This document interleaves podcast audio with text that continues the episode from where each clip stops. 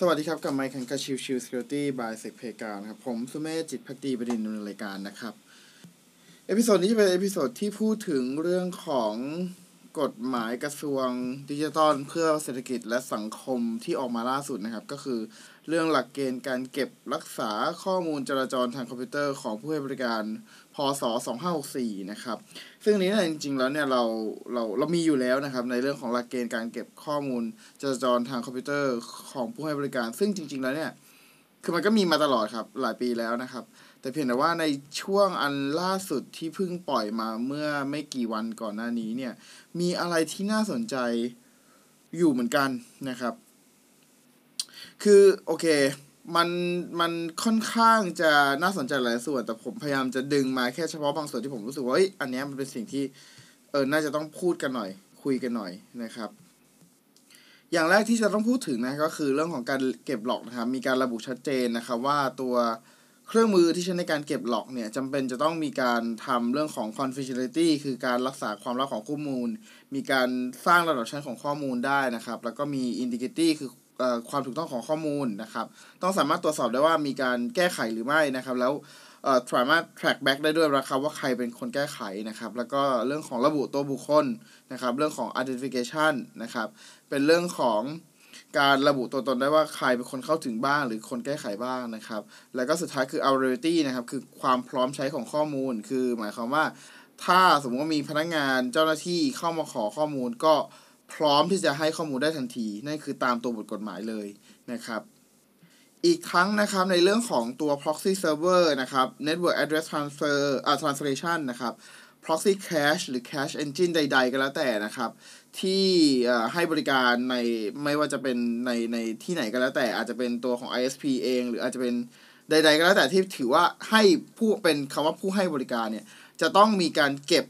รายละเอียดของผู้ใช้บริการเป็นรายบุคคลได้นะครับ ซึ่งคำว่ารายละเอียดผู้ใช้บริการเป็นรายบุคคลเนี่ย คือมันนอกเหนือจาก IP แล้วนะ มันจะต้องแบบเอออ้างอิงได้ว่าเนี่ย IP เนี่ยคือใคร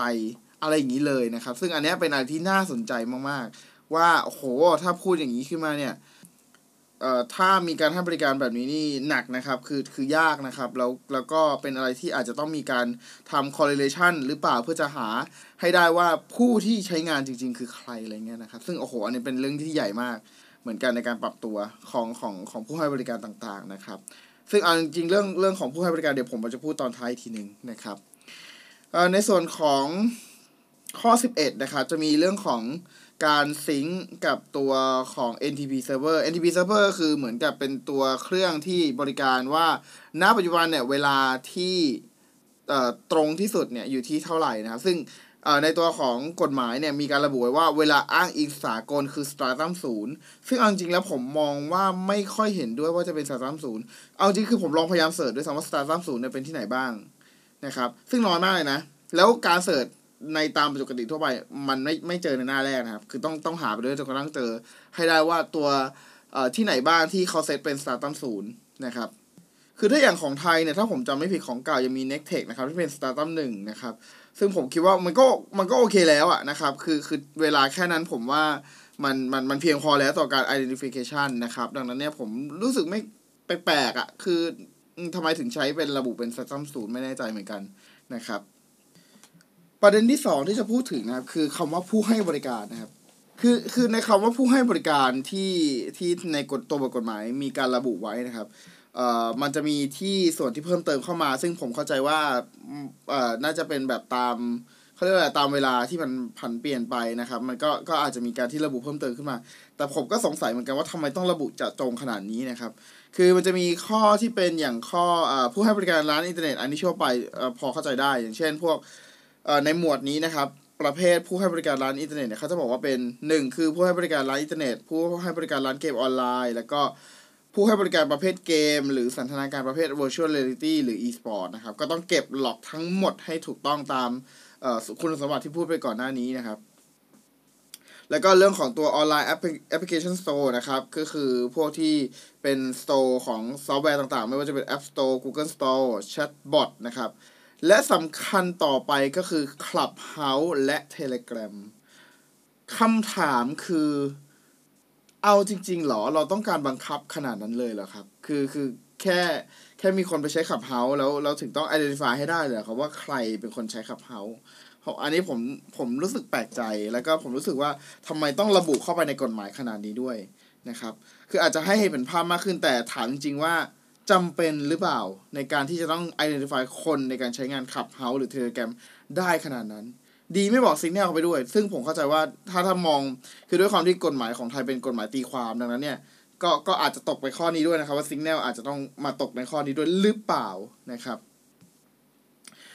ต่อมาครับหัวข้อต่อมาคือผู้ให้บริการสื่อสังคมออนไลน์รวมถึงผู้ให้บริการในฐานะสื่อกลางในการรับส่งข้อมูลผ่านระบบเครือข่ายคอมพิวเตอร์ ไม่ว่าจะมีระบบ บอกรับสมาชิกหรือไม่ก็ตามนะครับ เช่น Facebook YouTube Instagram LinkedIn Line MSN Messenger WhatsApp นะครับหรืออะไรที่เป็นทำนองเดียวกัน ซึ่งไอ้ทั้งเนี้ยอย่างที่เห็นนะครับ คือคือเขาพยายามจะตีรวบทั้งหมดว่าต้อง identify คนได้ทั้งหมด ซึ่งเป็นอะไรที่แบบว่า อืม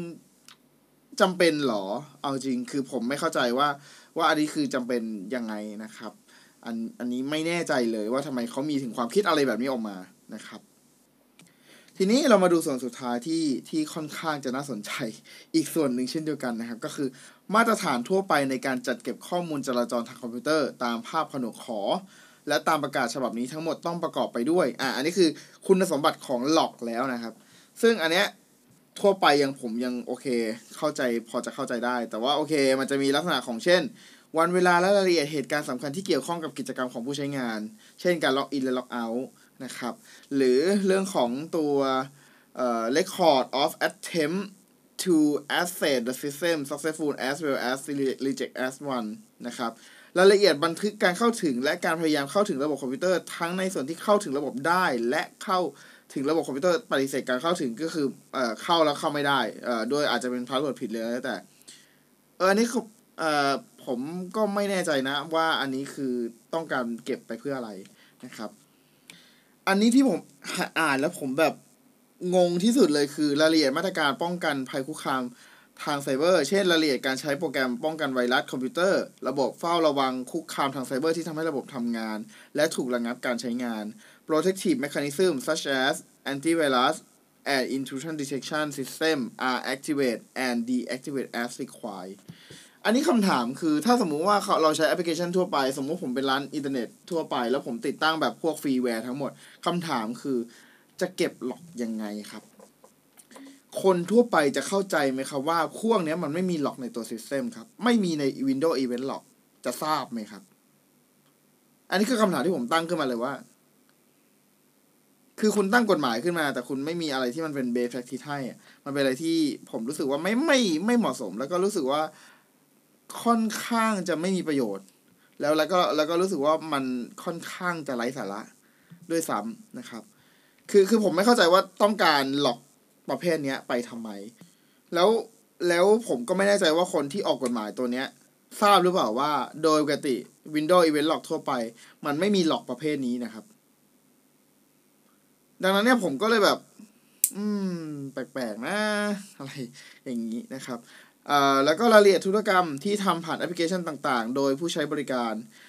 ก็คือพวก transaction record done in application by user นะครับ อันนี้ผมก็สงสัยอีกเช่นกันว่า โอเคแอปพลิเคชันคำว่ารายละเอียดทำการทำธุรกรรมที่ทำผ่านแอปพลิเคชันต่าง ๆ เนี่ย คือ every record เลยใช่ไหม หรือยังไงนะครับ อันนี้ผมก็ เออมันก็นะครับ เป็นอะไรที่ผมรู้สึกว่าใน ในกฎหมายฉบับนี้ที่ออกมามีคำถามเยอะนะครับ แล้วก็รู้สึกว่ามันดูเป็นการพยายามทำอะไรสักอย่างที่ดูดูไร้เหตุผลน่ะดูไม่มีอะไรที่มันบ่งชี้ถึงความที่รู้สึกว่าจะทำให้เราปลอดภัยมากขึ้นอะ แต่กลายเป็นรู้สึกว่ามันมันมีแต่ความไม่เหมาะสมอะนะครับส่งท้ายนะครับในช่วงสุดท้ายท้ายของตัวเอกสารนะครับ ตัวของกฎหมายนะครับ บอกว่าในกรณีที่ผู้บริการเป็นร้านอาหารหรือประกอบธุรกิจ จำหน่ายสินค้าหรือบริการใด ๆ ที่มีการใช้ระบบอินเทอร์เน็ต เป็นเพียงบริการเสริมการขาย หรือการให้บริการโดยไม่ได้มุ่งให้บริการอินเทอร์เน็ตเป็นหลัก ในการประกอบกิจการ ให้ผู้ประกอบการดังกล่าว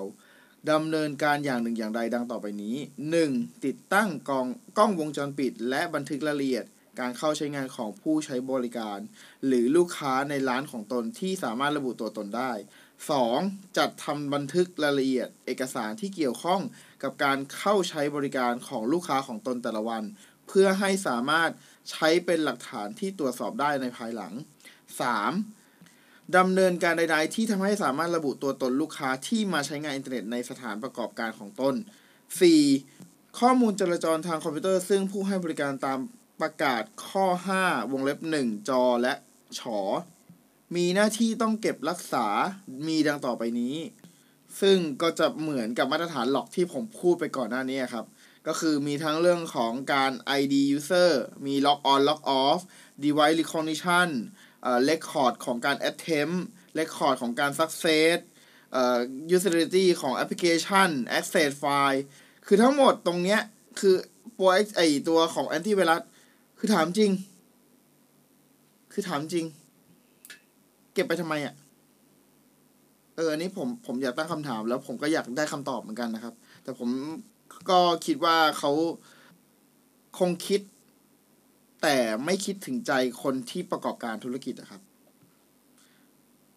episode นี้ประมาณนี้นะครับ ขอบคุณทุกท่านที่เข้ามาติดตามและพบกันใหม่สำหรับวันนี้ลากันไปก่อน สวัสดีครับ